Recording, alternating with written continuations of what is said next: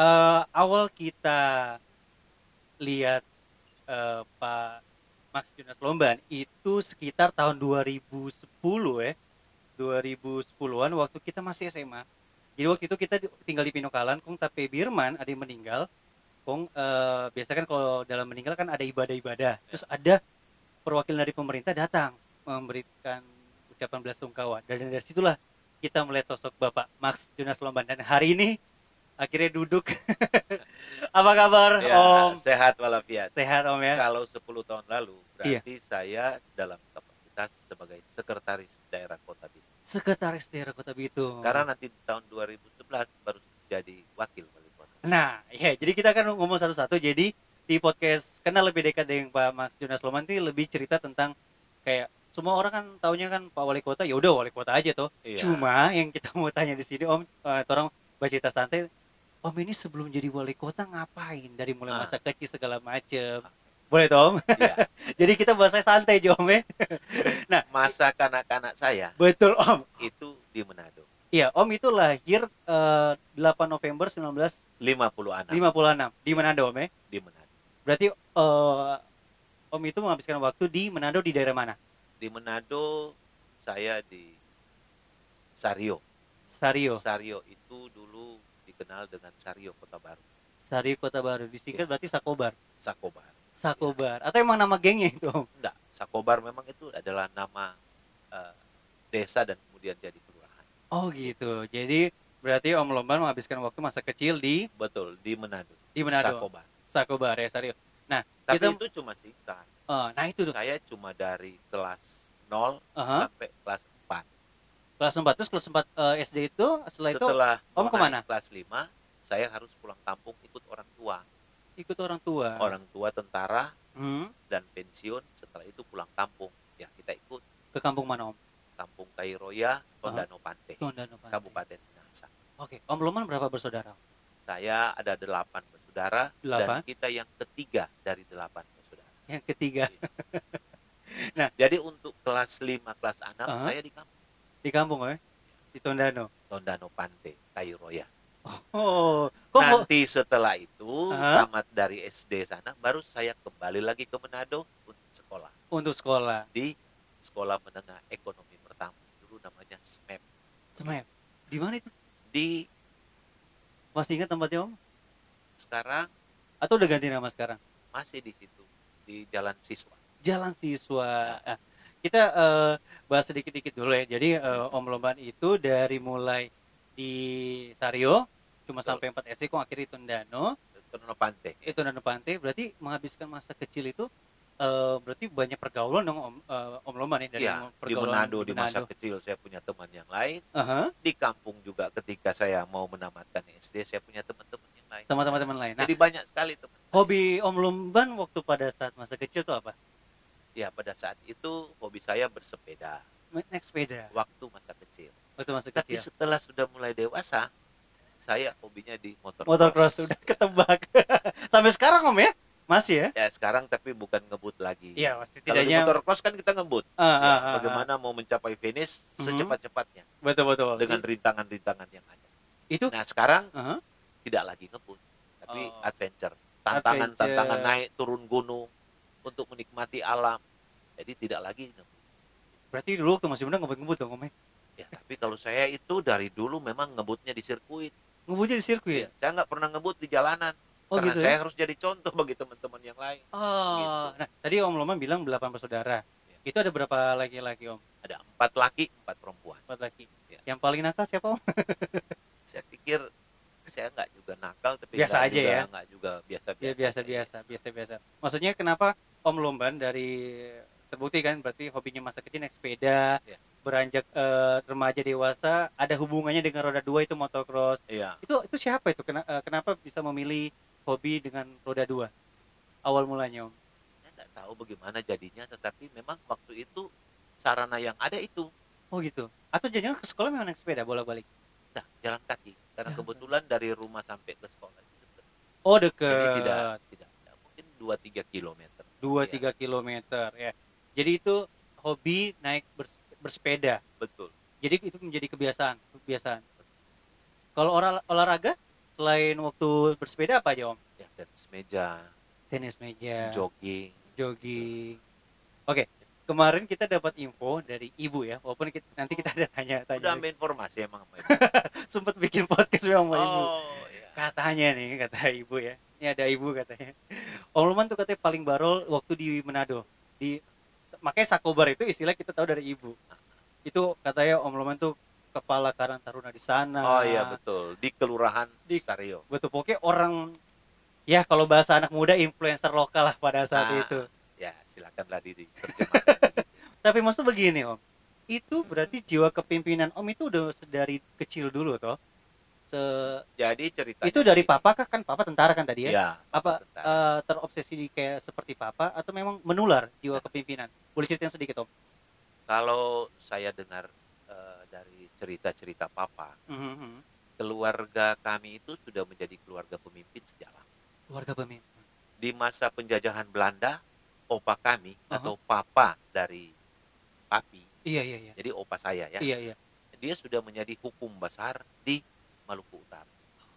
Yang dulu namanya hukum besar Ternate Oh. yang mewilayahi yang sekarang jadi provinsi Maluku Utara. Oh gitu. Dari Morotai di paling utara iya iya sampai di Bacan paling selatan. Iya. begitu om ya? Masa eh, penjajahan Belanda. Mhm, mhm. Opa Herman namanya oh Herman Lomban Herman. Dia jadi hukum besar Ternate dari situ? Iya. dari situ akhirnya menurun ke om Nah, ya? kemudian papi juga jadi pemimpin di TNI. Dan oke. kemudian saya. Berarti memang jiwa kepimpinan dari dulu ya dari masa remaja segala macam begitu? Ya kira-kira begitulah. Nah itu kalau eh, Om Luman P kakak adik yang lain gitu yang laki-laki itu merasa biasanya kan begitu kan kalau keluarga dulu kan laki-laki di kan, masa lalu tentara itu sekali anak-anaknya mau sekolah. Karena pindah-pindah. Oke. Jadi kakak saya yang dua itu nggak bisa sekolah lebih.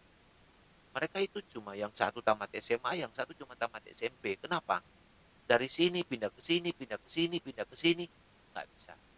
Nanti ketika papi sudah pensiun Aha. baru saya dan adik-adik saya itu bisa sekolah. Oh, karena gitu. sudah nggak pindah-pindah. Oh, paling di menetap Manado. ya menetap. Tonano Pante, Aha. Manado, Tonano Pante. Sehingga dari saya dan sampai adik-adik saya itu bisa sekolah. oh berarti kalau kakak-kakaknya itu ya cuma sampai SMA begitu Ya ya SMA, yang satu, yang satu tamat SMP, nggak sampai tamat SMA udah selesai, udah Oh, berhenti.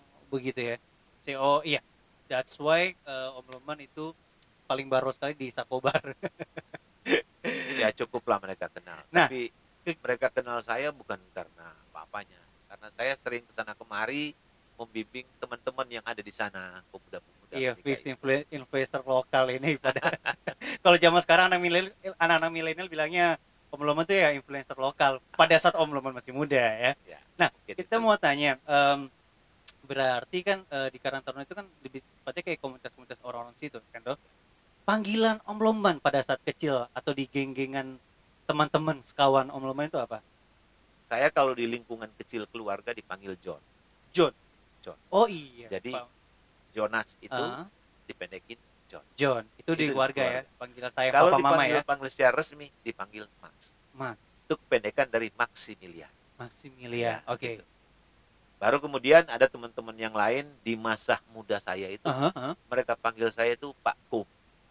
Karena waktu Kum. itu saya kumisan. oh dulu Saya kumisan kumisan. dipanggilnya Pak Kum Oh, Tapi oke. ketika dalam pergaulan saya lihat, saya lihat, saya lihat dan kemudian ya, mungkin juga ketika saya mencukur kumis saya karena saran istri saya oh yang setelah kawin oh dia melihat ternyata mungkin lebih baik dicukur. saya coba oke oke oke. Oke, Om Loman tadi udah singgung soal isi. Kita masih akan tanya ke sana, tapi tunggu dulu. Ini satu pertanyaan waktu tentang masa kecil ya, masa-masa childhood, masa-masa kecil, remaja sampai SMA. Kebiasaan dari masa-masa kecil sampai remaja yang eh, Om Loman sering baking apa? Contoh rupa kita. Rupa kita tuh kebiasaannya tuh biasa ya udah eh, main bola terus. Mama V tuh bodoh amat kita main bola terus. Nah kalau Om Loman apa kebiasaan-kebiasaan yang Om Loman waktu masa kecil Om, buat, Om Loman buat? Ya. Selain saya tadi olahraga, Olahraga. tenis olahraga. meja, Aha, saya bersepeda bersepeda. dengan kau teman-teman jadi rombongan kalau bersepeda. konvoy begitu Iya, ya. saya tahu kalau kayak di Manado dulu itu bersepedanya itu sampai ke Tasik Ria, Oke. Tanah Wangkul. Ah, Tanah Rata kan, Oke. pulang pergi. Oh, Atau sampai ke airport itu zaman dulu nih, Om. ya? zaman dulu. Zaman Bersepeda. dulu loh. Waktu masih kanak-kanak, ya remaja kira-kira. Ah, nah, ini nih pertanyaannya yang tadi Om singgung ya. Om Loman ketemu sama Ibu Koni tuh di mana? Itu saya ketemu di kompleks. Kompleks. Dia itu saya pilih dari berbagai Berbagai apa nih Om? apa ya? Seleksi? Berbagai seleksi dari teman-teman saya yang sangat banyak. Tunggu, tunggu, jadi, tunggu. nah, Berarti Om Loman dulu pasti banyak yang ngefans dong. Kepal apa ketua geng Karataruna Sakobar ya tuh. Ah. Berarti banyak yang ngefans sama Om Loman tuh. iya, tapi kan saya enggak. Oh. Nah, mereka mungkin ngelihat saya seperti itu. laki-laki Bataru Nah, ini. Terus Dan ibu. Setelah dalam proses pergaulan sebagai seorang pemuda di mana-mana saya bisa melihat yang ini, yang itu dan Iya, lain iya, iya, sebagainya. iya, iya. Nah, pada satu saat Aha. saya berdoa kepada Tuhan. Saya sekarang mau lepas dengan pergaulan itu. Itu tuh umur berapa tuh Om? Kalau mau ingat kira-kira. Itu sudah umur 20-an. Oh 20-an ya. Saya bilang saya mau lepas dengan pergaulan cara-cara seperti itu.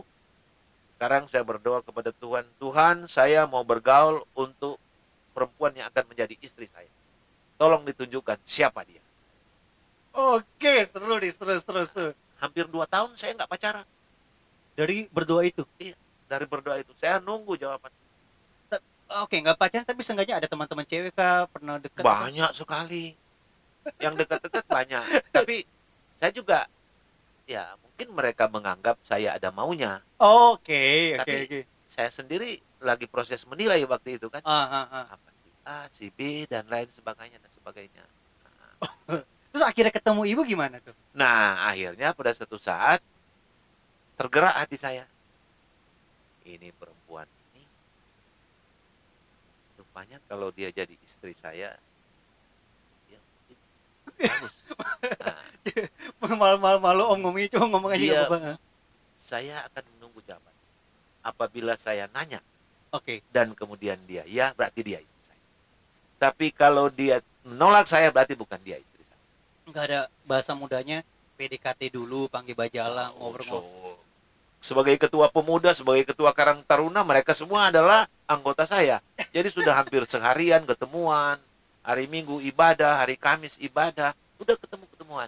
Organisasi sudah ketemuan. Zaman dulu kan Karena om kebetulan banyak sekali juga Oh. mereka yang suka ikut. Bayangkan di kompleks itu kalau kita kumpul-kumpul pemuda, mau bikin acara atau mau bikin ibadah, seratusan orang. Seratusan orang, Iya, pemuda Karena itu apa? semua. iya. Padahal dari golongan kita Ah. tidak sebanyak itu, tapi dari golongan lain, agama lain mau kumpul dan kemudian ikut sama-sama. Nah, Karena memang nggak ada hiburan lain selain kumpul-kumpul Iya. Om Gang. ah, begitu. Jadi ya itu yang kita lakukan. Nah, mau terus cerita. Tunggu, kita masih bingung Om ya. Om langsung batanya Pak Ibu Koni nya ada Ah. laku zaman dulu ada handphone Om. Nya ada kayak rupa orang kan ada WhatsApp aku chatting tuh Ah. lihat-lihat di Facebook segala macem. Nah, zaman dulu Om langsung lihat Pak Ibu Koni atau mau tanya dia besok. Nya ada Nah. panggil bajalang makan kayak dulu. Kita so menilai lama tuh. Oh, Jadi jadi diem-diem Om Ah, iya, Loman so iya, keker sama Ibu iya. Koni dah. Kita ada Oh. indikasi nih perempuan suka apa kita. Oh gitu. Ini indikasi. Ada indikasi. Iya. Dari gayanya, dari penampilannya. Oke. Nah, satu saat saya mau nanya. Satu saat, nah, satu saat saya kapan? tanya waktu itu ada kegiatan-kegiatan dan kemudian saya minta teman-teman yang lain jangan ganggu dulu kita. Oke. Kita mau pasiar di rumah itu. Rumahnya Ibu Koni. Iya, Oh, itu kita tanya. malam, siang, sore, Om? Kalau masih Malam. ingat. Oh, malam, malam, Malam. malam. Malah. kita tanya ke dia. Aduh, tutup murid kita ada dengar ini. Dia bilang, "Eh, so ada pacar. Oh, katanya begitu. Dia nggak jawab. Hah? Selama ini bergaul deh sama aja. Oh, kita tanya-tanya dulu ya. Nggak jawab, senyum-senyum aja. Oh, cuma saya senyum. Waduh, ke sini. Kalau bisa, saya berkeinginan untuk mau tanya. Om bicara begini Iya. pada saat itu. Iya. Kata-katanya seperti ini, Om ya. Aku masih ingat ya. Baru waktu itu dia mau langsung jawab, dia bilang jangan. Loh, kok gitu? pikirkan dulu tiga hari tiga malam baru jawabannya yes or no tiga hari tiga malam jawab yes or no kok om loman jadi apa dulu sekarang kita tidak butuh karena apa kalau jawabannya ya orang nyenak orang mau bercerita bagaimana masa depan jadi suami istri itu usia berapa om? Kita waktu itu tuh maksudnya pada saat bertanya pak ibu koni 22 dua? Puluh? Kira-kira om. Range. Empat dua puluh lima 24 25 berarti ibu koni masih muda dong ya? Iya. Eh, dia masih belasan. masih belasan.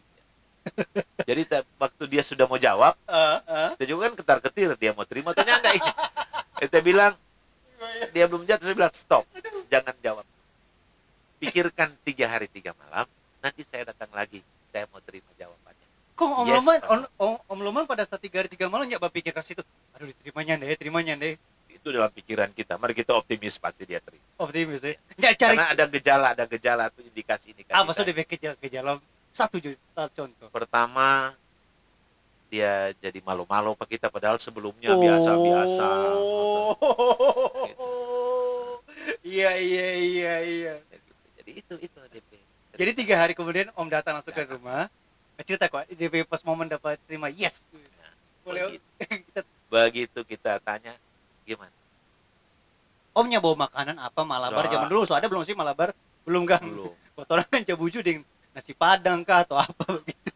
Waktu itu enggak pakai pakai jadi om datang tiga hari kemudian om Datang. datang. Ketemu Iya, dengan DP orang tua dulunya enggak om? Enggak, memang so rutin. Oh suruh orang tua jadi orang tua so biasa aja baku dapat di tempat ibadah iya baku dapat di ya di pergaulan di Oke, kompleks oke. itu Ah. so coba aku tahu lah Iya. Om datang tanya tanyain gimana tuh jawab yes or no nggak jawab lagi udah jawab diem Iya. saya nggak mau dorong bilang begitu katanya kalau dia ya Aha. Hah? Aha. saya bilang enggak kita mesti butuh jawaban yang saya dengar yes Oh, cuma ya dan tidak Iya. gitu. Akhirnya, DP, DP jawab ya Huh? saya bilang ini ciuman yang pertama oh Dodo. langsung ya langsung langsung DP pertama. jawab ya Langsung ciuman nah pertama. kita dapat rasa tuh DP ciuman yang pertama memang lain Lain, kan? lain, iya. Like luar biasa. oh my god. Itu itu ada om petemang begitu yang buat temakang lia-lia, ndak ya, ndak ada ya. Nah, san cuma orang Nah. dua Terus akhirnya eh, Om Loman di Ibu Koni jadi tuh tuh jadi. Terus eh, gimana dengan pergaulan di Karang Tarunanya? Hebohnya ndak itu berita. Eh, kenapa dong sudah jadi, dong sudah jadi. dari awal-awal Aha. dong sesuka orang jadi Oh. Mar orang masih menahan diri.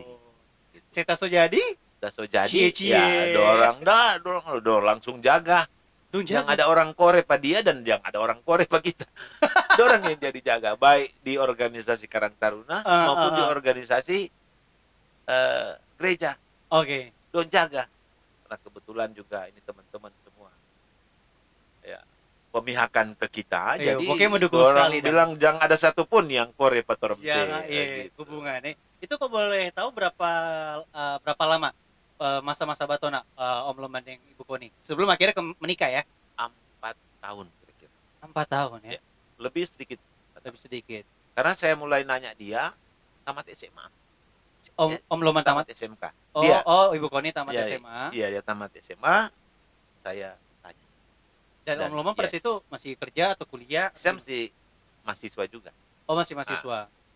setelah dia selesai sarjana ya, dalam selang waktu yang mungkin sebulan kita menikah jadi Uh. empat tahun kira-kira Oke empat tahun ya. Tadi waktu pas eh, Ibu Koni langsung jawab iya, Om Loman langsung kasih kecupan pertama tuh. nah ini pertanyaan eh, awal waktu pas sosah dang ya, sosah tuh. Ah, Ibu Koni ding Om Loman sudah jadian dang. Ngedate pertama di mana? Mbak Uni bioskop kah atau jalan-jalan gimana kah? Makan di restoran kah? Atau cuma memang ba- Batona zaman dulu cuma datang ke rumah? nah orang kan di, di rumah kan ada kendaraan Oh, ah. kebetulan kendaraannya kan mobil motor? mobil Oh, mobilnya kebetulan mobil bus mobil bus bus. bus angkutan plat kuning Bus kayak Manado Kota Bitung begitu? Manado Tondano Kairoya Jadi Om dengan Roya. Ibu Koni Batona naik otobus begitu. Lah. Tak Karena mobil begitu. itu parkir kira di- begitu. Karena tuh mobil parkir di rumah. Aha, Jadi kalau selesai dia mencari Toto, aha, bebas toh. ah. Nah, orang naik oto dua-dua kita yang setir, dia berjalan. Waduh. Atau naik motor, kong berjalan. Nah, itu berjalan ke mana? Ya, Satu tempat yang Om Loman mungkin masih ingat kira-kira. Ke komedi putar kayak begitu dulu. Ya, orang biasa naik di pegunungan. Wih, Kong melihat pemandangan Manado di waktu asli malam, sekali. ya. tempat-tempat begitu. Karena dulu juga bioskop nggak aman. Suka sekali menonton bioskop, tapi bioskop nggak aman. Begitu ya. Jarang sekali. Jarang Paling sekali. kalau mau di bioskop ah, banyak-banyak orang. Gitu. Oh. So sweet Biasa sekali, jalan saja untuk kemudian melihat pemandangan. So sweet alam. sekali Kang berarti Kang. Nah, kemarin kita so tanya Pak Ibu Koni Tom. Ya. Eh, jadi eh, kita tanya begini dan ini pertanyaan yang kita sama tanyakan kepada Om Loman sama Ibu Koni. Kalau dari Ibu Koni kita bilang eh, adanya enggak sesuatu hal yang romantis yang Bapak baking Pak Ibu? Oh, Apa? Ibu Ibu jawab sudah. Ibu sudah jawab. Apa ibu Eh. jawab? Nanti juga kita kamu kasih tahu tapi kita mau tanya Pak Om Loman dulu. Om Loman eh, adanya enggak eh, Ibu Koni melakukan hal yang romantis sekali Pak Om. Jadi kayak eh, mungkin dapat apa gitu. Oke, kejadian yang romantis sekali yang waktu masa Batona. Tasunya nggak ingat karena banyak sekali dia bikin Uh, yang banyak sekali. romantis. Ya. Banyak sekali. Sampai kita senyap apa? Oh, begitu. Kalau dari Ibu Goni sih katanya eh yang merasa so sweet banget dari Om Loman tuh pada saat Om Loman bilang ngasih hadiah jam. Alarm jam. Cuma itu. Sampai sekarang masih ada kata DP jam. Nah, kalau misalnya Ibu Koni ngelakuin hal sama berarti banyak tuh so sweet romantis. Satu aja Om Loman kira-kira. Dia kasih ke kita satu kado Aha. dengan tulisan-tulisan puisi Tulisan di puisi. dalamnya yang memang puisi itu sangat mengesankan. Karena memang kebetulan dia juga sebagai seorang pembaca puisi terbaik dulu. Oh, satu fakta baru tahu Iya. kita itu ya. Dulu ketika dia mahasiswa IKIP, Oh, iya iya iya. dia jadi juara satu se Sulawesi Utara pembaca puisi terbaik. Begitu, eh. Judulnya Jangan Jama Pancasila. Jangan jangan Pancasila. Itu dia judul. Nah, kalau puisi yang yang, mengarang Paulus Kedemans. Oh. Kebetulan tapi senior. Hmm, nah, Jadi kalau tahu. puisi yang for Om Loman apa? Satu kata, hafal. Jo. Satu kata atau judul Pokoknya DP inti dia tidak mau kehilangan kita. begitu. Dia sangat mencintai kita dan tidak mau kehilangan. akhirnya, ah, Dan akhirnya ada juga yang DP kalimat dia bilang begini. Kita akan tanya pada satu saat. Ah, Dia pernah suka kita. begitu? Iya. Om Loman jawab apa? Kita yang tanya dia kenapa Oh iya, itu si Ibu jawab apa? Karena dia juga itu di sana itu rebutan. Oh, Tapi prima kenapa donna. rebutan? Oh. Waktu di kampus yang datang kemari ada DP teman kuliah, ada DP teman dosen, dosen-dosen datang. Cemburu yang lebih besar mana? Om Loman atau Ibu Koni? Atau sama-sama cemburu? Nah, cemburu kita- besar. Kita sih lain kali kurang anak buah jaga lapor. Pak, kenapa tuh saya kempes tumban sana? Siapa? Ada tamu ada datang pada dia. Oh. Mereka tanya pernah suruh pada orang. Ada gue inisiatif, eh? Anak buah inisiatif dong so bikin bocor tuh ban, dong so isi ini tuh garam tuh tanker. Aduh Tuhan. Dia datang pak. Aduh, Pak. Iya lu. Orang kurang lapor, orang so begini, orang so begitu. Dia cuma bilang yang penting jangan pukul ya. Nah, gitu. Oke, memang saling saling menjaga. Oke. Iya. Akhirnya em, empat tahun kemudian masa Batona akhirnya merit. Kalau boleh ingat Om ya, menikah di tahun berapa itu? Tahun 86. 86. Menikah lah itu dan itu eh, waktu itu Om Loman menikah dengan Ibu Koni statusnya Om Loman udah kerja atau? Saya jadi pegawai negeri waktu. itu. Nah, ini dia. Kenapa Om Loman memilih jadi PNS? Waktu selesai sarjana, Oke. Oh, sorry. saya Eh, Lurusin di mana? Sebelumnya sudah jadi pengusaha. Ah, pengusaha itu? Di Fakultas Ekonomi itu dulu Oke. ada dua tingkatan. Selesai pertama dengan gelar BSC sama dengan sarjana muda Oke. yang orang kenal BA. Oh, Kalau iya, sarjana ekonomi BSC. iya. Hmm. Nanti di peta berikutnya baru sarjana ekonomi atau doktoratus. Hmm, hmm. Nah, waktu sudah dapat BSC, saya berbisnis. Bisnis apa Om? Saya berbisnis jual beli cengkeh Oh, gitu. dan kemudian kegiatan-kegiatan yang lain yang bisa menguntungkan. Dagang lah ya, Dagang. dagang. Terus tiba-tiba berhenti pas jadi mau Nah, PNS atau gimana? Pada saat saya berbisnis itu dalam jangka waktu dua tahun lebih, Dua tahun om ya? dua tahun lebih, saya mendapatkan ya cukuplah keenakan sebagai pebisnis.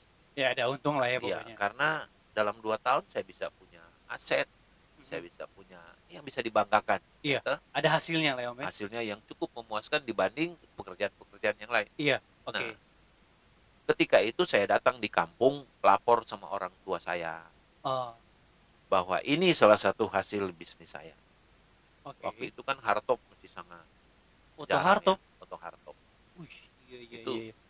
Mewah masih- pada saat itu. Mewah Hmm. sekali. Karena masih jarang Ya. Dan kalau orang punya Hartop waktu itu ya termasuk kelasnya di atas. Itu hasil pribadi om ya. Saya berbisnis dan Iya. hasilnya saya Hasil bisa jadi payah sendiri. Dan bahkan saya bisa beli kebun waktu masih muda. Terus kenapa kenapa bersusah payah ke PNS ya? Nah, kalau udah saya- hidup mewah, maksudnya bukan bukan hidup mewah, hidup Mewah. berkecukupan Nah. begitu dengan usaha? Waktu saya kuliah pun kan saya dibiayai oleh orang tua saya cukup. Aha. Karena juga orang tua saya punya penghasilan cengkeh, Ah, maka dia cukuplah memberikan bulanan buat saya untuk saya berkuliah. Jadi selesai itu saya jadi pebisnis dan Mhm. kemudian saya dapat hasil, saya lapor orang tua saya. udah lapor nih. Saya bilang itu menjelang mau dua tahun itu satu tahun setengah kira-kira.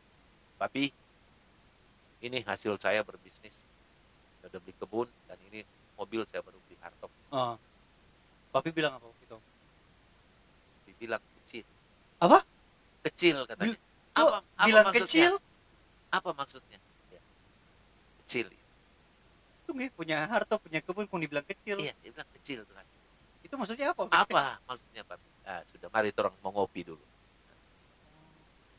Saya tanya terus, apa itu maksudnya kecil? Nah, begitu. Sedikit lagi dia mau lewat. Nanti kena lihat dia. Penasaran. Apa ini mau lewat ini? Om? Kemudian sementara ngopi, nah dia lewat. Anak kenal tuh sana.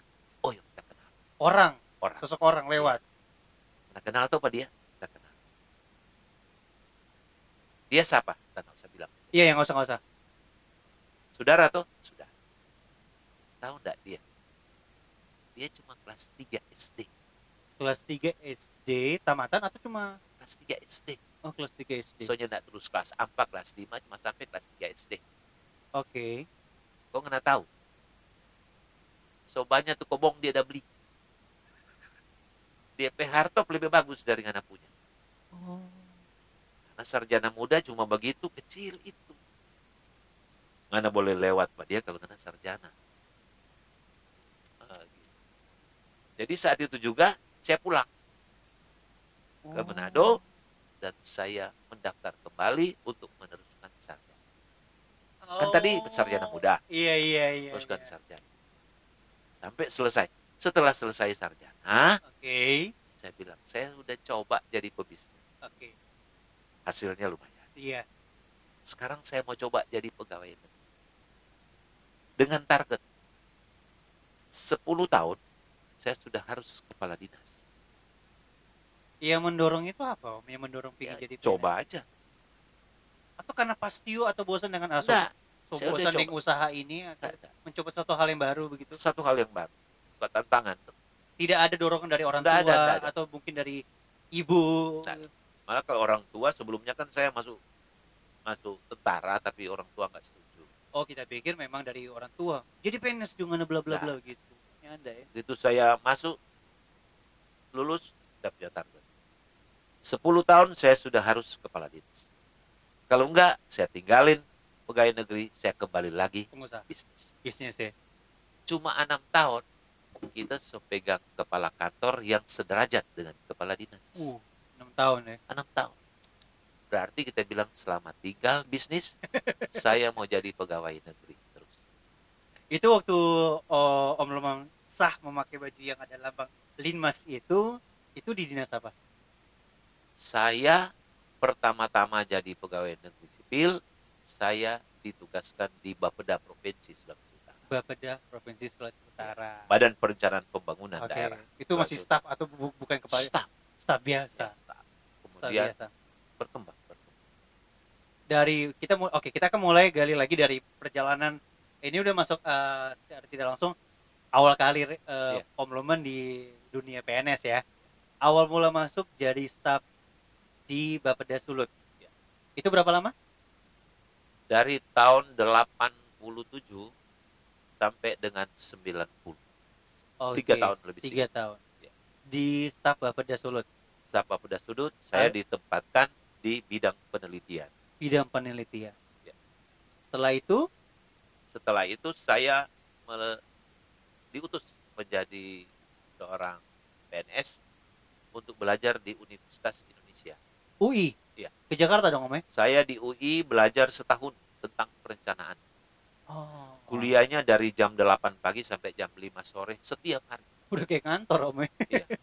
Jadi saya dapat semacam transkripnya itu Oke. seperti ya tinggal tinggal nulis Iya. ah. eh, apa tesis saya Ah, sudah oke. bisa jadi S2 perencanaan Oke, berarti dari tahun 90 tahun 90. Dari tiga tahun di Bapeda Solo, terus akhirnya sempet ya dua tahun lebih lah dua tahun itu. lebih terus ke Jakarta ya ke setahun. Jakarta ini di- ini notabene udah udah menikah ya? sudah menikah Sudah ada anak pada situ Om? atau belum? ada satu Ada Nik. satu. Yang yang yang pertama siapa kata Om? Om Pena? Nick. Nick ada ya. Cipta Lomba Ya, Nick. Ya, itu udah. Nick umur berapa tuh waktu? Tunggu, Nick Wah. ikut Nick sama ibu ikut ke Jakarta dong. mereka nyusul Oh, nyusul. Nyusul saya. Itu usia berapa Nick? Waktu itu Nick usia dua tahun lebih Dua tahun lebih. Iya. Oh. Nah, kita mau tanya Om, ini sedikit sensitif. Itu gaji awal Om Nah. jadi PNS. sangat Bapak menyedihkan kalau mau diingat waktu itu itu tapi maksud boleh ada cerita sedikit karena ini eh, yang menjadi bahan bumbu podcast ini ini jadi ceritanya begini orang Tapi- kan lihat Om Luma sukses wali kota mar orang nintau deh susah bagaimana tuh nah ini tuh waktu jadi pegawai negeri staff lo ya memang pendapatannya kan cuma. Kalau tuh ada pendapatan lebih, kalau saya mendapatkan perjalanan dinas. oke Istri saya sarjana, tapi saya bilang nggak usah kerja. oh ibu nggak kerja Kau urus rumah tangga. iya iya pada Nah, dasar ibu rumah tangga lah ya itu. iya, iya. Jadi urus rumah tangga, nggak usah kerja. Saya pikir saya mampu untuk mendapatkan hasil menghidupi keluarga saya. dari gaji PNS gaji pada saat itu iya. Memang kecil sekali. Nah, satu saat saya harus sekolah. Ke Ketika UI. saya sekolah ke UI, tapi awal-awalnya saya kan gajinya cuma 80 persen. oh. Nah kalau gaji 80% itu ya cuma sekitar seratusan ribu. ratusan ribu oh zaman dulu ya Zaman dulu. zaman dulu zaman dulu zaman dulu Kemudian setelah itu saya harus tinggalkan istri karena mau sekolah. Mhm. Gaji saya tinggalin untuk istri dan anak saya. biaya hidup Om di sana di Jakarta Ah, saya dibiayai walaupun nggak cukup. oh Dibiayai dari eh, negara. oke untuk oke. Hmm, hmm. Setelah itu akhirnya istri saya menyusul dengan Nick. Nick ke Nyusul Jakarta sama-sama. tinggal Memang di mana Sulit sekali. Sulit. Eh, saya tinggal di Paseban, oke Salemba. ya. Salemba iya Salemba Istri saya tinggal di Kalimalang. Oh nggak satu rumah gitu ya? Ah, karena ada kakaknya di sana. Oh Jadi iya mereka iya. di sana. Yang sekarang sudah jadi Roxy Mas. Oh Itu lokasinya. situ. Lokasinya dulu. Satu tahun di Jakarta begitu. Satu tahun. Satu Dari ya satu tahun di Jakarta. Terus satu tahun Jakarta akhirnya balik lagi ke Balik lagi ke Bapeda Provinsi Sulawesi Utara. Oh balik lagi ke Bapeda. Ketika saya di sana, Aha, saya nonton televisi waktu itu RCTI Oke. bahwa Bitung sudah mekar menjadi kota Madia Kota Madia. dan melantik Dr. Andes S. Sardayang sebagai wali kota. Oh iya betul. itu tanggal 10 Oktober tahun 1990. Saya nonton RCTI. Ketika saya nonton, kaget dan langsung berpikir, aduh, kalau saya pulang, saya mau ditempatkan di sana. Udah terserah Tuhan. Nah, itu. Iya Pak, Om takut pada saat itu ditempatkan Nah, di Bitung. Maksudnya kan di provinsi kita. Aha. Dan semua orang itu maunya di provinsi. Oh iya kita mengerti yo. Nah, kita baru ngerti. itu Iya kan iya iya. karena kurang menarik lah di Iya, kabupaten kota. Iya. Ah, ah, Kurang menarik. Ada ketakutan Om ya? Walaupun waktu itu sudah ada isu bahwa otonomi daerah kabupaten kota akan semakin Tapi Oh, itu iya. baru isu, Oke baru isu. belum didukung dengan satu ketentuan yang betul-betul dapat dipegang oleh pegawai negeri sipil. Betul. Setelah selesai, pulang lagi ke Bapeda Provinsi. Jadi staff lagi atau eh masih kepala Masih staff. Oh, Saya pikir sudah jadi kepala dinas. belum kan baru pulang Oh, saya pulang waktu itu bulan November mau dekat Desember tahun berapa itu? Tahun 90 90. Oh, Iya. dua tahun kemudian kita lahir itu. saya lapor saya lapor kepada kepala Bapeda yang juga adalah sekretaris daerah provinsi Sulawesi Utara. Oh, Nah, waktu itu. Pak Atedo Tulong. Pak Tidak Tulong. nah begitu saya lapor dia langsung bilang aduh Max kebetulan ngana so pulang. Bitung membutuhkan ngana di Bitung Aduh. jadi perasaan saya memang benar. Firasat ya. iya. Max kebetulan ngana so pulang. Bitung membutuhkan kamu. Kenapa iya dia kan baru da- baru mekar iya saya tahu dia baru jadi kota sama dia Jadi Om tahun 90 ke Bitung, Iya, dinas iya. ke Bitung. betul baru ditanya suka kan ke Bitung saya siap saja tapi kan kepala Bapeda itu yang juga adalah Sekrov sangat kenal sama Oh. Koni. dia bilang tanya dulu Pak Koni kalau Koni mau karena ketika saya di Bapeda dulu Heeh. eh, Koni itu Sebagai anggota Dharma Wanita Oh, iya. aktif dengan eh, Dharma Wanita di Bapeda Hmm, hmm, hmm. jadi dia bilang tanya dulu sama Koni besoknya saya nanya dia bilang terserah papa mau pergi di mana terserah apa yang papa pikirkan baik lakukan besoknya saya balik lagi ke Sekro Pak Koni setuju oke kalau Ke begitu Bitung. berangkat Tahun 90. akhir 90 saya datang Akhir 90. iya oh. saya datang melapor melapor waktu itu bulan Desember Aktif berarti 91 dong ya. Iya, begitu ketemu dengan Pak Sarundayang, Pak Sarundayang bilang begini, oh iya kamu yang disebut oleh Pak Sekprov, Ah, waktu itu Oh. sebutannya Sekwilda, Sekwilda. kamu yang disebut oleh Pak Sekwilda, baru pulang pendidikan ya, siap, baru pulang. Dari UI, Terus langsung Jadi- jadi dinas kan di situ? Belum, Ya, kira sudah jadi kepala dinas. Itu Kita kan so, kita so, wah keren. Maksudnya kan so Nah. dari dari Itu UI segala macam. baru baru 80, baru tiga tahun, Iya iya iya. Nah, baru tiga Ah. tahun. Jadi setelah itu saya datang dan kemudian Januari saya datang lagi, saya dilantik sebagai kepala bidang penelitian di Bapeda Kota Bitung Bapeda juga Tahun ya. 2 1991 Ah. bulan Februari tanggal 21. Ih, masih ingat loh. Luar Kenapa? biasa. Karena anak yang kedua Glenn lahir tanggal 20. Oh. Tanggal 21 saya dilantik jadi kepala bidang penelitian. Wah, memang semangat sekali dong pada saat itu dong. Waktu itu kepala bidang penelitian eselon 4B. Nah, kita mau tanya nih, katanya nih ya, ini berbagai rumor yang kita dengar, katanya pada saat eh, Om Lomban pada saat fix ya, udah dinas di Bitung, Om Lomban itu adalah orang yang kedua yang paham menguasai komputer. Oh ya ya, begini begini begini. ceritanya. Itu itu itu rumor yang bisa diluruskan Om? Coba tahun 90 waktu saya ngambil pendidikan perencanaan di Iya. UI, Aha. waktu itu di dalam kurikulum kami nggak ada komputer. Om belajar di mana dah? Tapi semua semua tugas-tugas kita harus diselesaikan dengan komputer, menyewa orang, Otodidak. menyewa orang di sekretariat LPM UI Salemba untuk mempersiapkan tugas-tugas kita. Nah, saya pertama waktu itu kan kekurangan uang. Kalau saya harus nyewa uang kan kalau sewa Sewa orang, untuk bayar membuat lagi. materi chat keluar uang. Jadi setiap selesai kuliah jam 5 sore, Gak langsung pulang tuh ya. saya tidak langsung pulang. Saya belajar dulu. Belajar sama siapa? Waker di situ. Ah, Karena Waker di UI itu dia nanti pulang setelah semua udah pulang. Dan yang kedua, dia sudah cukup tahu bagaimana Jadi dulu. akhirnya saya belajar sama dia. Saya kasih duit, saya bilang, tolong saya diajarin dan jangan dulu pulang sebelum saya pulang. Oh, dari rokok lah bahasa kasar ya. ya saat itu. kira-kira begitu. Jadi setiap hari saya ngambil waktu kurang lebih dua jam. Kita biasanya pulang jam-jam tujuh setengah delapan. Oke. Tapi saya bilang sama istrinya, Ah, saya bilang bahwa saya nyewa dia untuk ini. Jadi istrinya nggak nggak macam-macam ya, Pak. Asep namanya. Jadi Pak Asep. jadi sudah setiap saat begitu saya belajar. Waktu itu programnya cuma dua, WS dan Lotus. Yang sekarang ya kalau sudah dikawinkan keduanya menjadi Excel. Oke. Jadi itu sejarahnya ya. Sehingga waktu saya datang di Ke Bitung, Bitung. ah, ah.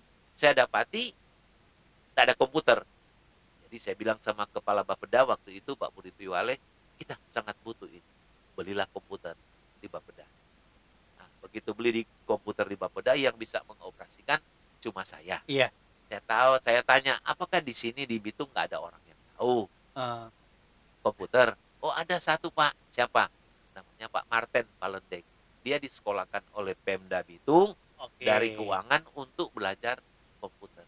Jadi Oh. kami berdua, nah, yang tahu tentang komputer. Pada- Sehingga semua pesanan-pesanan dalam kaitan dengan apa yang menjadi kebutuhan wali kota, surat menyurat, dan yang materi Banyak atau kerja, apa Om. itu, ya saya menyelesaikannya dengan Berarti pekerjaannya nggak cuma pekerja soal bapak dari Bitung aja. Iya betul. Udah semua. lain-lain saya kerja. semua, Iya, semua, ya, semua. betul. Nah itu berarti masih kepala bidang. atau- Saya kepala bidang. Itu berapa lama?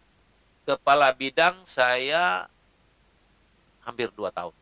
Hampir dua tahun. Jadi 2091 Kepala sampai eh, 92 Satu, dua, akhir. oh dua akhir, dua Iya. akhir. Jadi habis kepala bidang, akhirnya kepala dinas. Waktu kepala bidang saya ditugaskan ganda merangkap sekretaris Bapeda. Oke. Karena waktu itu sekretaris Bapeda sudah mau pensiun, minta izin untuk menjalani MPP masa persiapan pensiun. Masa bersih bersih. Jadi tugas saya sebagai kepala bidang di Bapeda, tapi juga sekaligus merangkap sekretaris.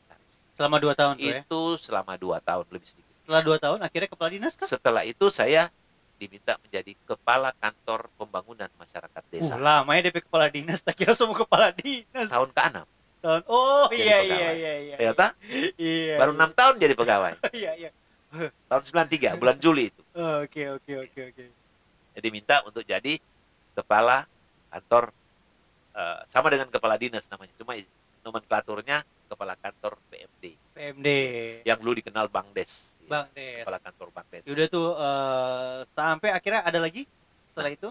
Nah, setelah itu saya dipromosikan untuk jadi asisten 2. Ah, Oh akhirnya situasi kedua. Dari asisten 2 saya dipromosikan lagi jadi kepala dinas pendapatan daerah. Sama itu Akhirnya. levelnya. Iya iya. Dinas pendapatan Akhirnya. daerah. Dan akhirnya eh, Om Loman ke sekretaris daerah itu Dari dinas pendapatan daerah kemudian berapa tahun? dalam proses politik saya dinas pendapatan daerah sampai dengan tahun 2001 2001. Ya. dinas pendapatan daerah udah pindah-pindah 2001 saya kepala dinas pendapatan daerah Jadi Ah. dari kepala kantor PMD asisten 2 kepala dinas Berarti Om daerah. Loman ini orang birokrasi murni Om ya? Nah, Memang- setelah itu terjadi perubahan undang-undang Oke. tentang pemerintahan daerah di mana uh, pemilihan harus dilakukan dengan pemilihan langsung politik bergejolak Iya iya. akhirnya iya, iya. terpilihlah wali kota wali kota yang lama Pak Sarundayang sudah meninggalkan Bitung karena dipanggil oleh Mendagri Oke. membantu Mendagri yang kemudian jadi irjen di Aha, sana aha. nah kemudian di sini tergantilah wali kota Pak Milton Kansil Ah ya, Pak Milton Kasih pada saat Pak Milton berarti eh, Om Loman itu nah pada saat Pak Milton Kansil jadi Wali wali kota. kota, saya dinonjobkan dari jabatan ngapain tuh? saya tahu karena pertimbangan politik Enggak, maksudnya di non-job terus Om ngapain tuh pas non-job? ya saya karena Usaha lagi atau apa? nggak, saya berbisnis diam-diam lah Oh gitu. jadi banyak Berapa lama teman-teman- tuh? Om? satu tahun tujuh bulan saya non job Satu tahun tujuh bulan non-job terus Iya. istri keluarga makannya oh kan gaji ada oh gaji ada Gaji iya, ada. iya iya iya. tapi nggak ada tunjangan ah bagaimana saya dapat kelebihan saya sering mempersiapkan proposal-proposal teman-teman yang mau mendapatkan kredit di bank. Tapi diam-diam istri nggak tahu. Oh tapi sekarang akhirnya jadi tahu. Saya buat proposal karena saya ya cukup tahu lah membuat analisa-analisa ekonomi untuk satu usaha. Side job ya om ya? Jadi apa side hitung project ya? hitung, hitung benefit cost-nya. Iya iya. Jadi untuk usaha ini benefit cost-nya berapa? Proposal itu nantinya akan jadi semacam feasibility study yang diserahkan ke bank Oh, dan bank memberikan kredit kepada pemohon. luar biasa om ya. Pemohon itu yang meminta saya untuk mempersiapkan itu. luar biasa ya. Saya tidak memberikan tarif. tapi ya Mereka ada toh Begitu kreditnya selesai, mereka Ada. kasih ke saya. ada lah Eh lebih besar dari gaji saya. itu yang bisa membantu saya. luar biasa nah eh, ber- berarti satu satu tahun tujuh bulan non job akhirnya eh, itu langsung jadi sekda atau Setahun tujuh bulan saya non job kemudian waktu itu Pak Wali Kota Milton Kansil panggil saya dan dia bilang begini saya menyadari bahwa ternyata dorang ada lapor-lapor Bapak Lomban tidak betul. Jadi sekarang kita mau angka ulang Bapak Lomban menjadi pejabat eselon 2. Hmm. Saya bilang terima kasih Pak. Karena sebelum saya sebelumnya saya difitnah, Fitnah apa tuh? difitnah Boleh oleh gibah Sadiki? teman-teman. Gibah Sadiki fitnah apa nih om? Fitnahnya Suka- suka saya ini. menggunakan eh, bukan kewenangan saya. Saya difitnah ya kalau istilah sekarang korupsi. Oh. Tapi ternyata setelah diketahui sampai lebih jauh, di check and cross check ya. cek and cross check baik dari pengawas kota maupun pengawas provinsi tidak ada yang saya lakukan sebagaimana yang dituduhkan. Berarti ada yang sirik Pak Om Lomban itu. Ya, Ada yang menjatuhkan Pak Om Lomban itu. Ya, banyak memang waktu itu persaingannya Iyalah. dan memang karena politik juga dominan. Hmm. Ya, saya sih pikir ya itu kewenangan wali kota. Ketika wali kota memberikan kepercayaan itu karena karena jabatan itu wali kota punya. Oke oke. Ketika dia memberikan kepercayaan karena dia percaya. Dan ketika dia ngambil lagi itu jabatan karena dia nggak percaya. Iya iya Pak. Tapi setelah itu kemudian dia mendapatkan informasi dan ternyata tidak. Ah, kemudian dia bilang, aduh, orang potensi fitnah Bapak Lomban. Hmm. Ternyata begini, begini, begini. Jadi kita mau angkat lagi Bapak Lomban. Eselon 2. Terima kasih kalau begitu.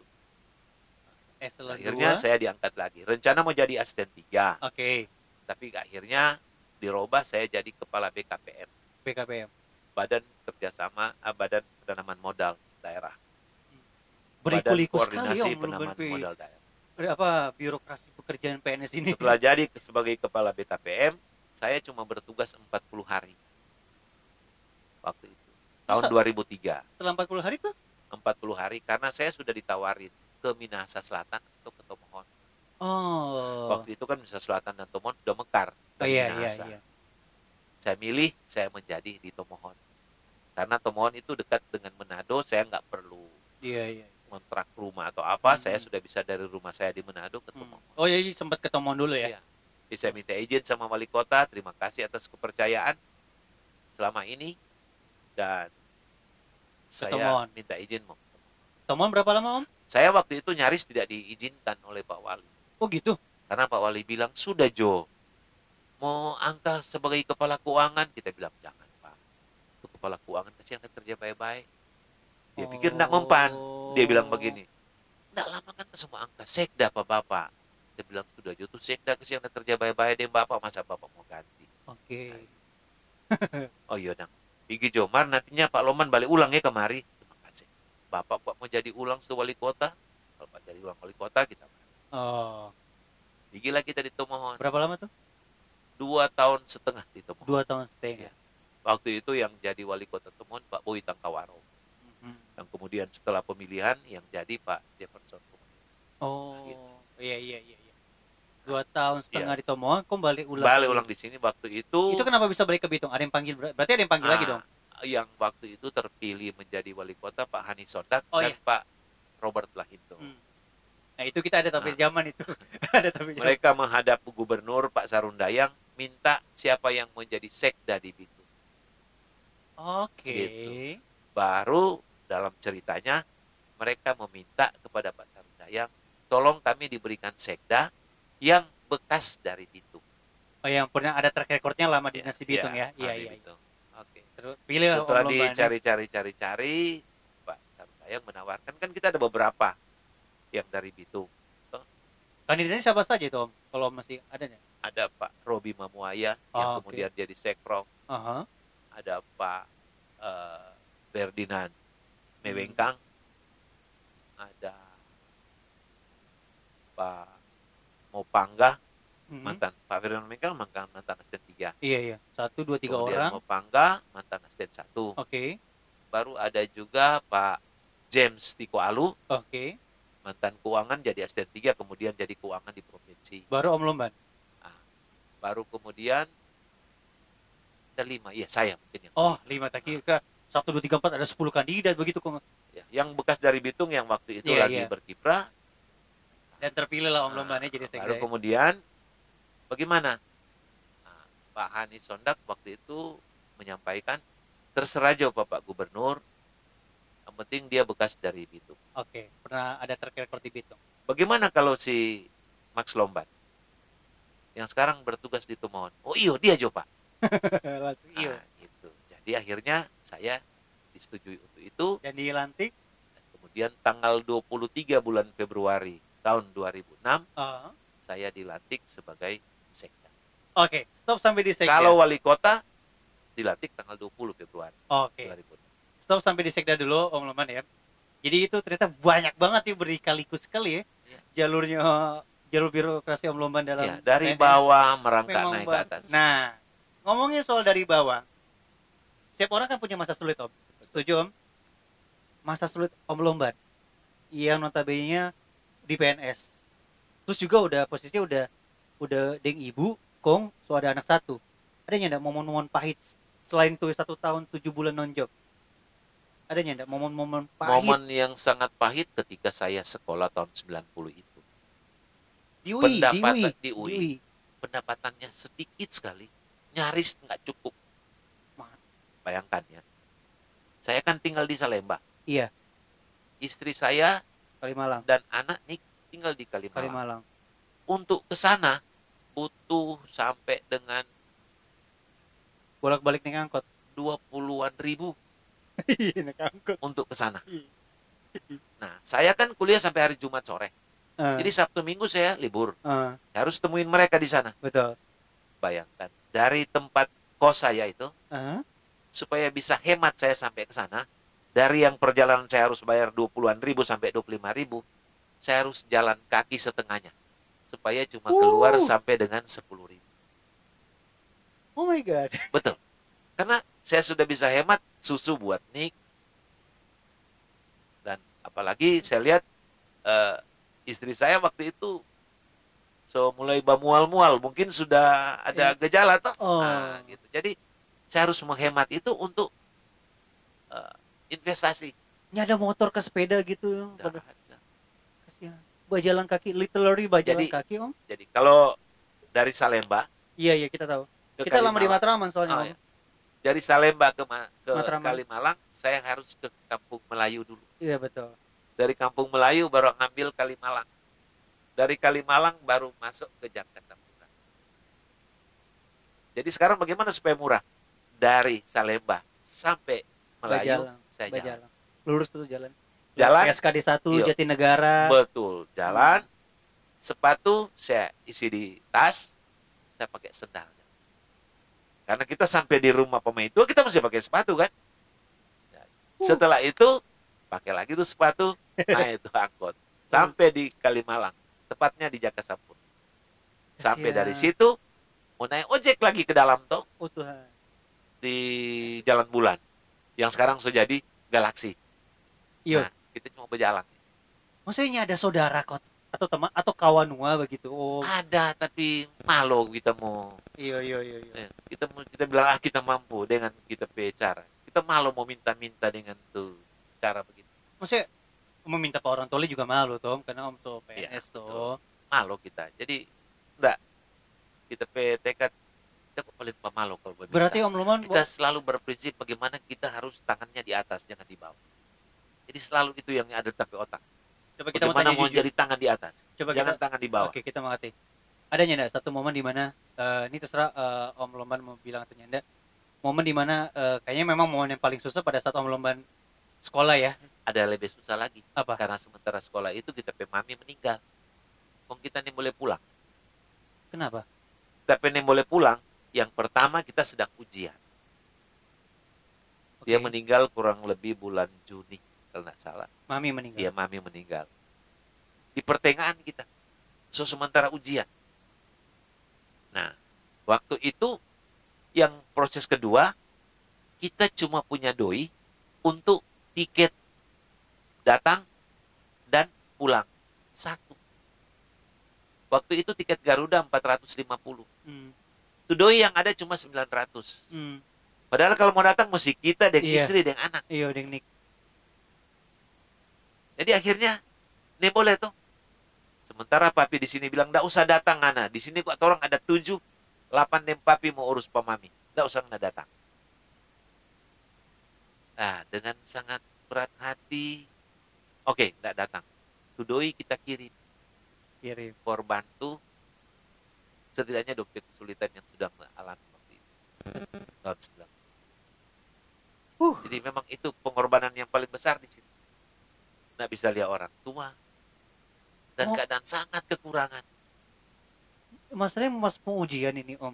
Sementara ujian yang itu yang PPN itu kan dua kali ujian, mid baru kemudian DP final. Apa yang melakukan pada saat itu? Cuma berdiam di rumah. Berdiam di rumah. Kebetulan di jalan bulan itu di sekarang sudah di galaksi. Jadi om, ibu Koni, Dengni, Iya. berdiam di rumah. Oh, merenung gitu. Ada tisu.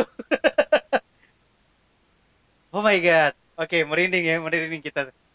Guys, sungguh kita merinding ya. Aduh, pada kita mau tanya sesuatu ternyata ini juga parah sih ternyata. I, mami meninggal, orangnya bisa ke sana, ya tuh duit juga pas-pasan. Belum lagi Om Luman pernah nyanda Om Luman. Betul-betul ndak bisa makan sama sekali, tapi Om Luman ada duit, ada duit. Mar fokus per ibu deng nih. Kong Om Luman biar juga makan. Pernah nyanda gitu? Sampai seperti itu sih enggak. Oh enggak. Sampai pengorbanan seperti itu Hmm. enggak. Karena Tuhan juga mempersiapkan berkat. Ya, walaupun sangat terbatas, kalau dihemat-hemat, kalau untuk makan ada. Ada. Cuma memang pada satu saat kan eh, ada memang kebutuhan kita untuk yang lain Pernah terpaksa nyanda harus menyerah. dialokasikan Iya, untuk iya, itu karena kita lihat, doh ini anak suka Oke, betul. atau ini istri suka. Ah, Ah, gitu. tapi pernah nyanda menyerah? Lu siksa ketua jadi PNS. Enggak, Sorry. kita bertekad. Karena kita bertekad kita sudah bilang, toh 10 tahun kita nyak jadi kepala dinas, tak balik bisnis. Ini kan baru berapa tahun? Iya. Kung cobaan berat lagi mami meninggal ini. Iya. Mami meninggal. Baru dan kita pikir ada masa depan karena itu. Dan setelah kita dapat ilmu banyak dari UI, kita lebih percaya diri bahwa untuk pekerjaan-pekerjaan ini kita mampu, kita mampu, kita mampu. Nggak ada yang nggak boleh kita backing. Itu dalam tapi pikiran. Setelah kita dapat banyak ilmu, setelah ilmu yang kita dapat di kampus, Unsrat, kemudian kita tambah di UI. Uh. Iya, iya, kita mesti terbayang itu saya tadi Om.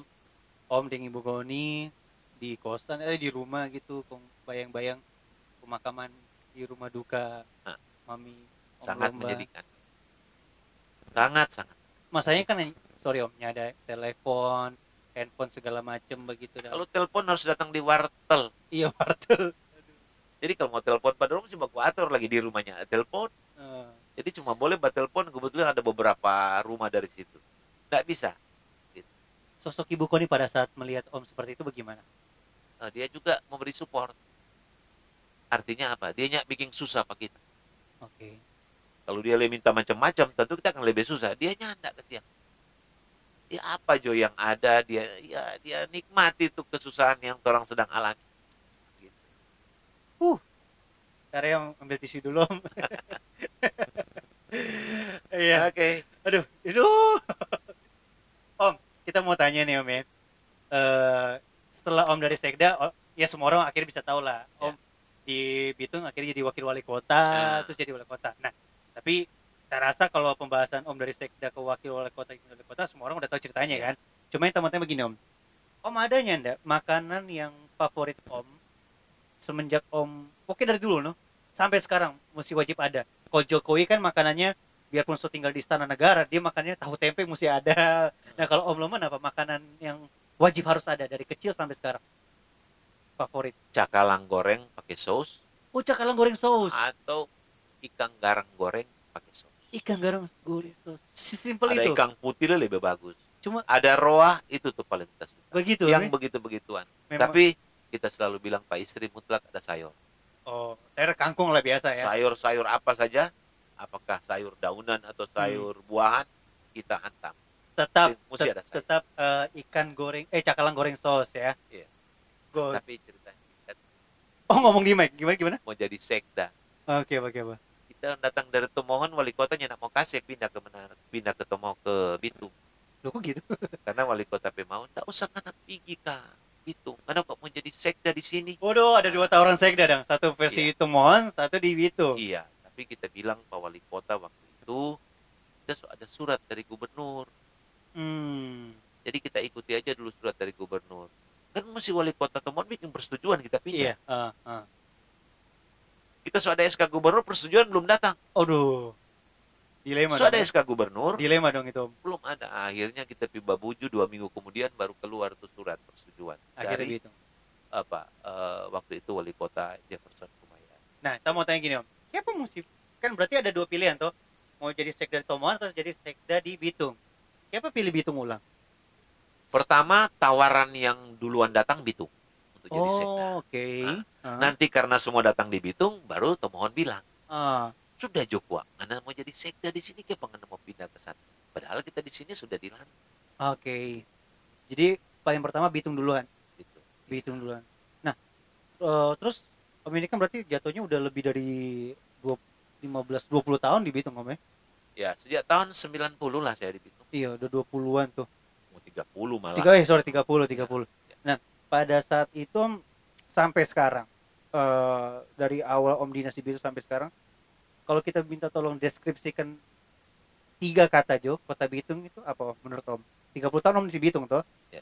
Des- menurut Om Bitung tuh apa sih sebenarnya? Bitung itu kaya Satu, deskripsi satu kaya. betul Kayanya apanya Om? Dia punya alam yang tidak dimiliki oleh kota-kota yang lain Oke. Eh, orang punya gunung orang punya hutan punya hutan lindung hutan wisata cagar alam orang punya laut orang punya pulau orang punya selat nggak ada kota di dunia yang seperti Bitung sehingga saya boleh bilang Bitung itu kaya Kaya. Selanjutnya apa Om? dan itu ciptaan Tuhan Betul. Betul, Iya. setuju. selanjutnya Selanjutnya, Bitung itu majemuk majemuk semua orang ada. karena orang dari Sabang sampai Maroke orang dari Miangas sampai Pulau Rote ada di Bitung Ada di Bitung. Iya.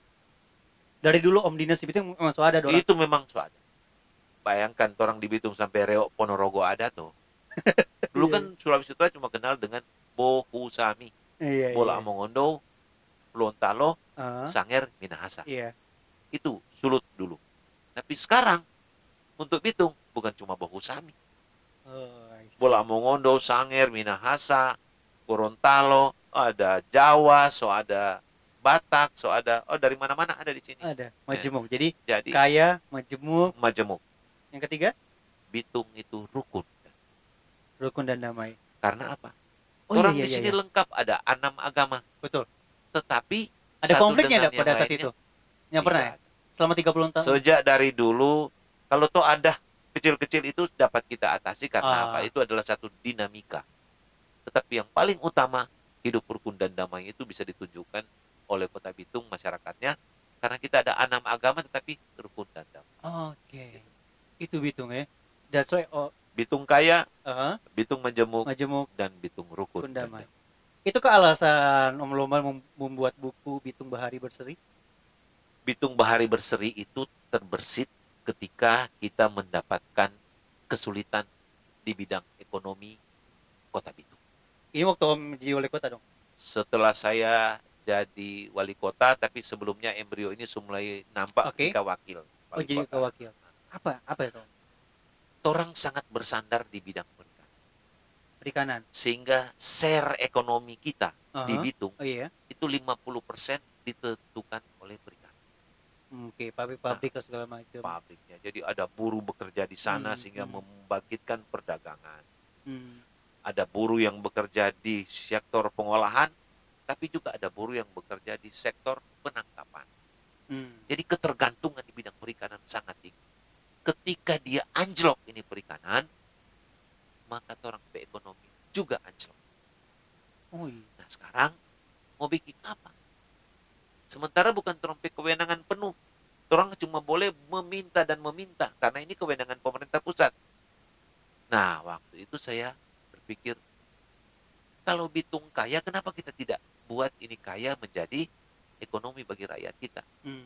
yaitu alam kita, Jadi pariwisatanya kutip ya. pariwisata. Sehingga waktu itu saya senang berkomunikasi dengan Kementerian Pariwisata. Hmm. Ah, Kementerian Pariwisata memberikan garis-garis besarnya dan kemudian saya membuat buku itu. Hmm. Kenapa juga harus Bitung Bahari Berseri? Tagline Bitung Bahari Berseri saya ingin menggugah orang itu dengan B3. Orang pikir tuh B3 kan bahan bahaya beracun. Tapi ternyata B3 yang dimaksud untuk kita Iya, di iya. sini adalah Bitung Bitung Bahari. Bahari Berseri. Berseri.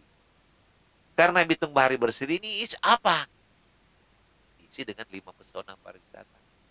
Pesona yang pertama adalah pesona maritim kita, kita Oke. punya laut, Selat Lembe, punya alam laut yang bagus. Pesona yang kedua kita punya hutan lindung cagar alam, di Betul. sana ada eh, makaka nigra sehingga Iya. pesona fauna itu ada. Di sana juga banyak tanaman yang merupakan khas kita sehingga pesona flora juga ada.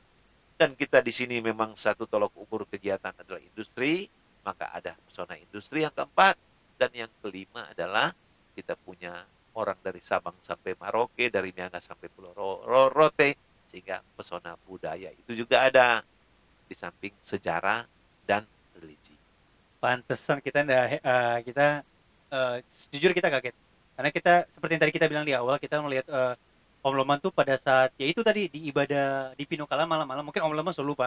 Oke malam-malam Om Loman waktu itu ya sebagai sekda tuh. Terus pas Om Loman jadi wali kota perbedaan jauh waktu masih jadi sekda wakil P wali kota banyak banyak event-event yang diadakan oleh Pemkot Bitung berarti memang embrionya dari Bitung Bahari Berseri ini Om ya. Iya. Jadi Jadi itu. begini, kita kan semua punya batas kewenangan. Iya. Sebagai sekda kewenangan saya apa? Oke. Dan sebagai wakil wali kota apa? Hmm. Sebagai wali kota.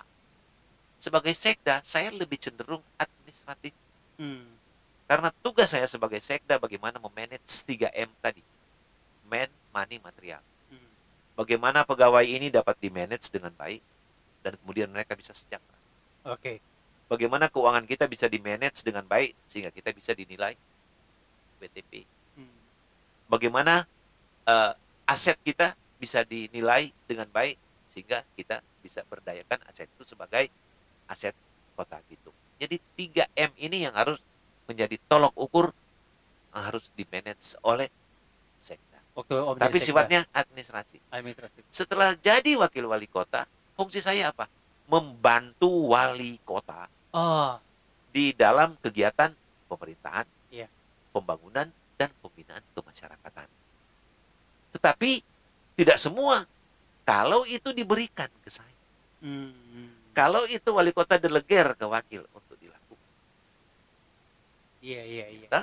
Jadi sering kali kan udah ngotot kita mau bikin, tapi eh, saya Wakil. saya nggak bisa, nggak bisa melampaui wali kota. Setelah jadi nanti Om Setelah jadi wali kota, memang saya- ambor semua. Saya langsung. mendeklarasikan saya mengeksekusi rencana yang sudah menjadi kewenangan saya. Iya. Memang di birokrasi kan itu. Jadi kalau kita dihadapkan pada tiga hal ya. Ada birokrasi, toh? Iya. ada dunia usaha, Oke. Dan kemudian apalagi politik. Kalau politik tujuannya apa? Kepentingan. Betul. Dunia usaha tujuannya apa? Profit. Hmm. Birokrasi pelayanan. Itu goalnya.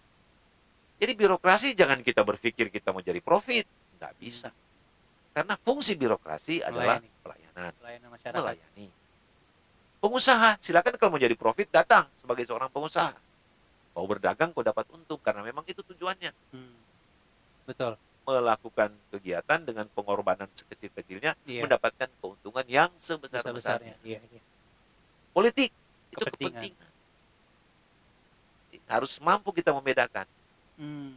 apa tujuan politik, apa tujuan dunia usaha, dan apa tujuan birokrasi. Oke. Ak- Kita lebih fokus ke tujuan eh, Om Loman di waktu masa jabat wali kota sampai sekarang ya. Itu banyak banget acara-acara yang Om buat eh, Om Loman bikin dari mulai festival Saat Lembe, bahkan itu pada kita ngikutin sih dari festival pertama sampai sekarang banyak banget eh, memang usaha-usahanya sampai promo-promo segala macam dan sempat bahkan ada tapi eh, beberapa orang-orang yang bahkan mungkin beberapa orang tua masih berpikir eh, Bitung itu kota industri kayak pengen mesti bikin jadi pariwisata so kok Marco Bitung kok industri juga ya pun mau ikut-ikut jadi pariwisata nah Om Loman bisa punya da Memang ini nggak salah juga kalau mereka menganggap iya begitu. ini ini kita berdasarkan rumor-rumor dari Iya. baca tadi tapi Om di eh, Perum segala macem Nah, orang berpikir begitu nggak salah. Ah, Tapi ketika ada kebijakan seperti yang dibuat oleh pemerintah pusat melalui Kementerian Kelautan Perikanan yang lalu kepada kita, yang kalau orang Basanar di industri, mau jadi apa tuh orang? Miskin terus tuh orang. Dengan oh, pariwisata tuh orang bisa membuat masyarakat kita tidak terpuruk lagi seperti yang lalu. Tidak tidak berharap di industri aja begitu ya. Industri kita cuma dua macam di sini. Hmm. Pengolahan perikanan yang paling dominan, baru ada pengolahan perkebunan seperti minyak kelapa. Hmm.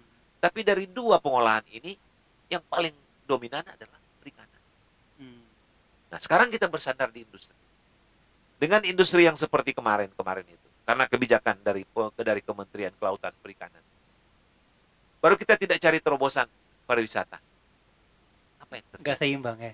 Bayangkan, tahun sebelum dikeluarkannya peraturan Kementerian Kelautan Perikanan, itu pertumbuhan ekonomi kita 7,1 persen. Keluarlah peraturan Menteri Keuangan, eh Menteri Kelautan Perikanan 2014 bulan November. 14 bulan November. Pertumbuhan waktu itu adalah 7,1.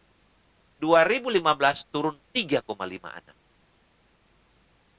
Ketika dia naik lagi menjadi 5, Iya. 2016 menjadi 6, di 2017 dan sekarang di 2018-19 juga 6, itu dari mana kontribusinya?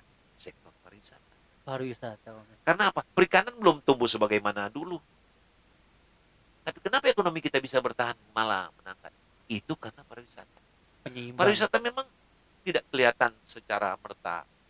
Tapi bagaimana pariwisata itu membangkitkan kuliner, membangkitkan penginapan, Orang-orang asing tiba-tiba datang. datang.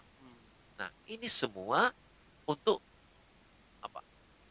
Eh, mengimbangi dengan jatuhnya perikanan kita. Nah, Jadi itu kalau kan industri. Iya iya iya. Nah. Apa?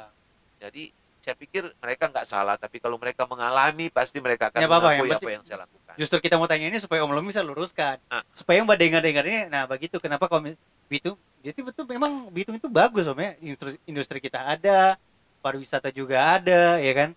Dan itulah eh, Om Loman yang sampai sekarang masih di apa ya di pengaplik ap- aplikasinya ke masyarakat ya. Jadi jangan Iya. cuma berharap di industri saja, tapi pariwisata juga banyak lagi. Betul.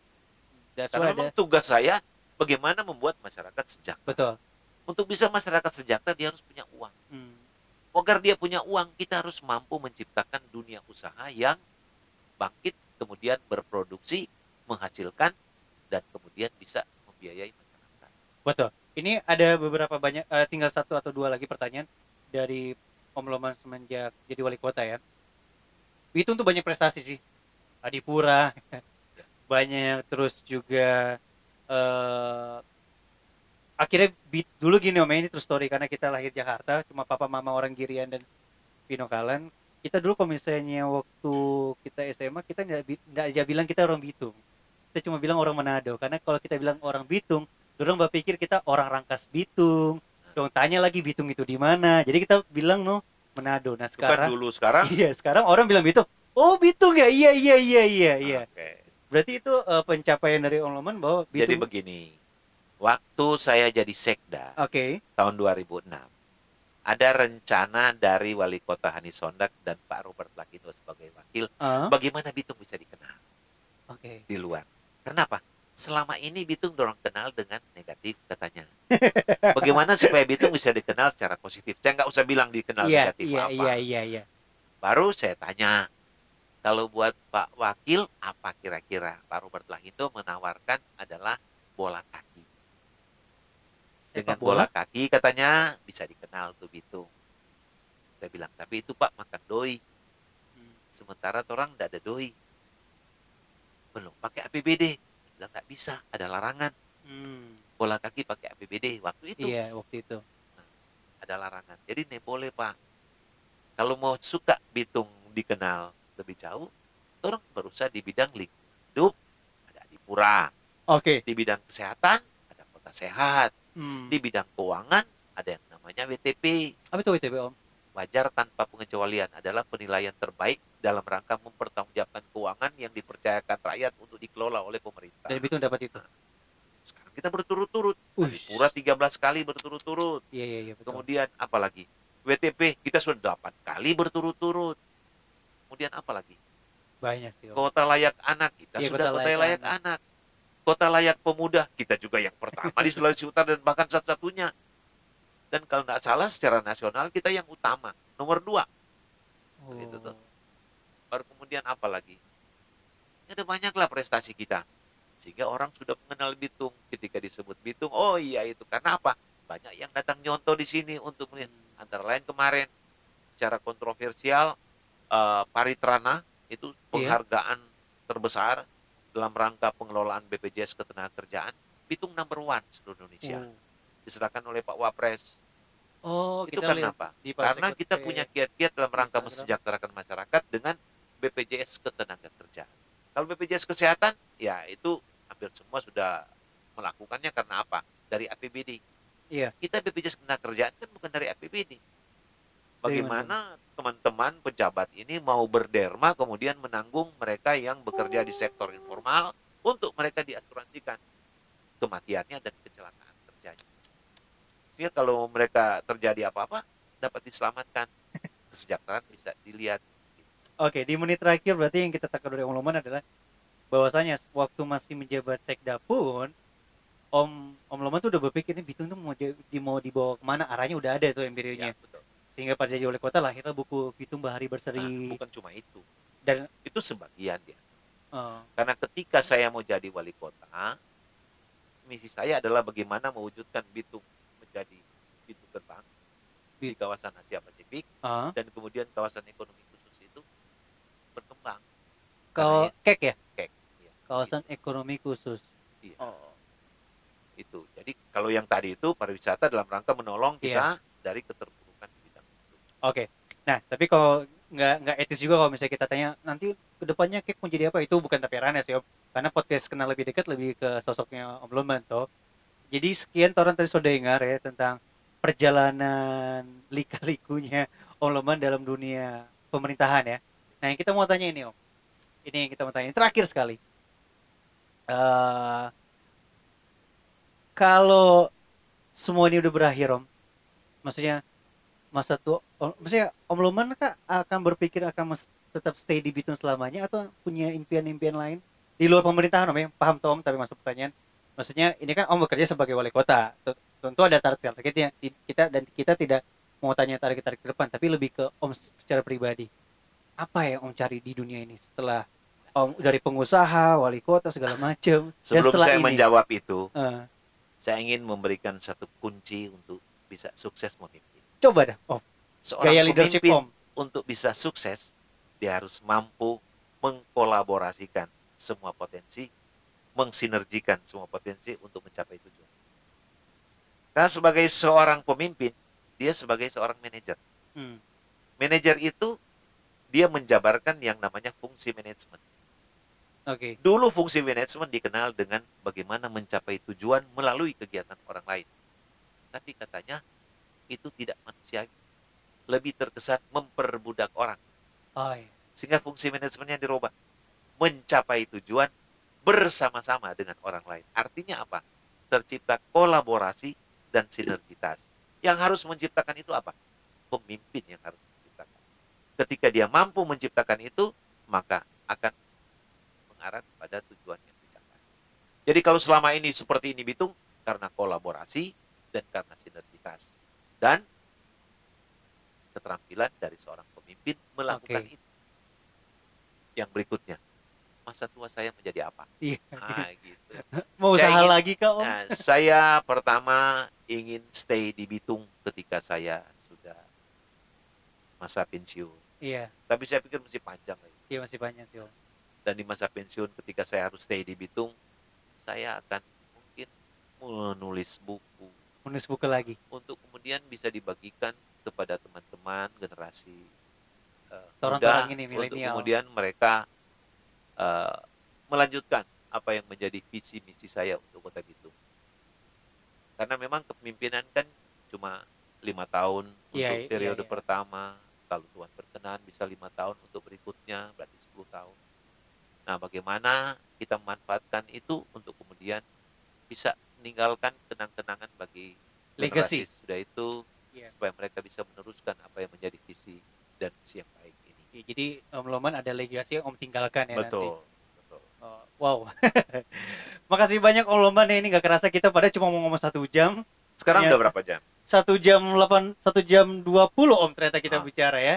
Dan teman-teman eh, yang lagi dengerin makasih yang udah dengerin dari awal sampai akhir. Perlu disclaimer dulu ya, Om. Toran tadinya bakuator tuh Om.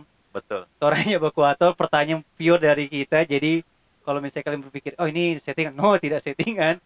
Kalau mau nih bisa lihat, oh ada kamera tuh. Tadi dapat shoot Pak Lomban ada mau menangis.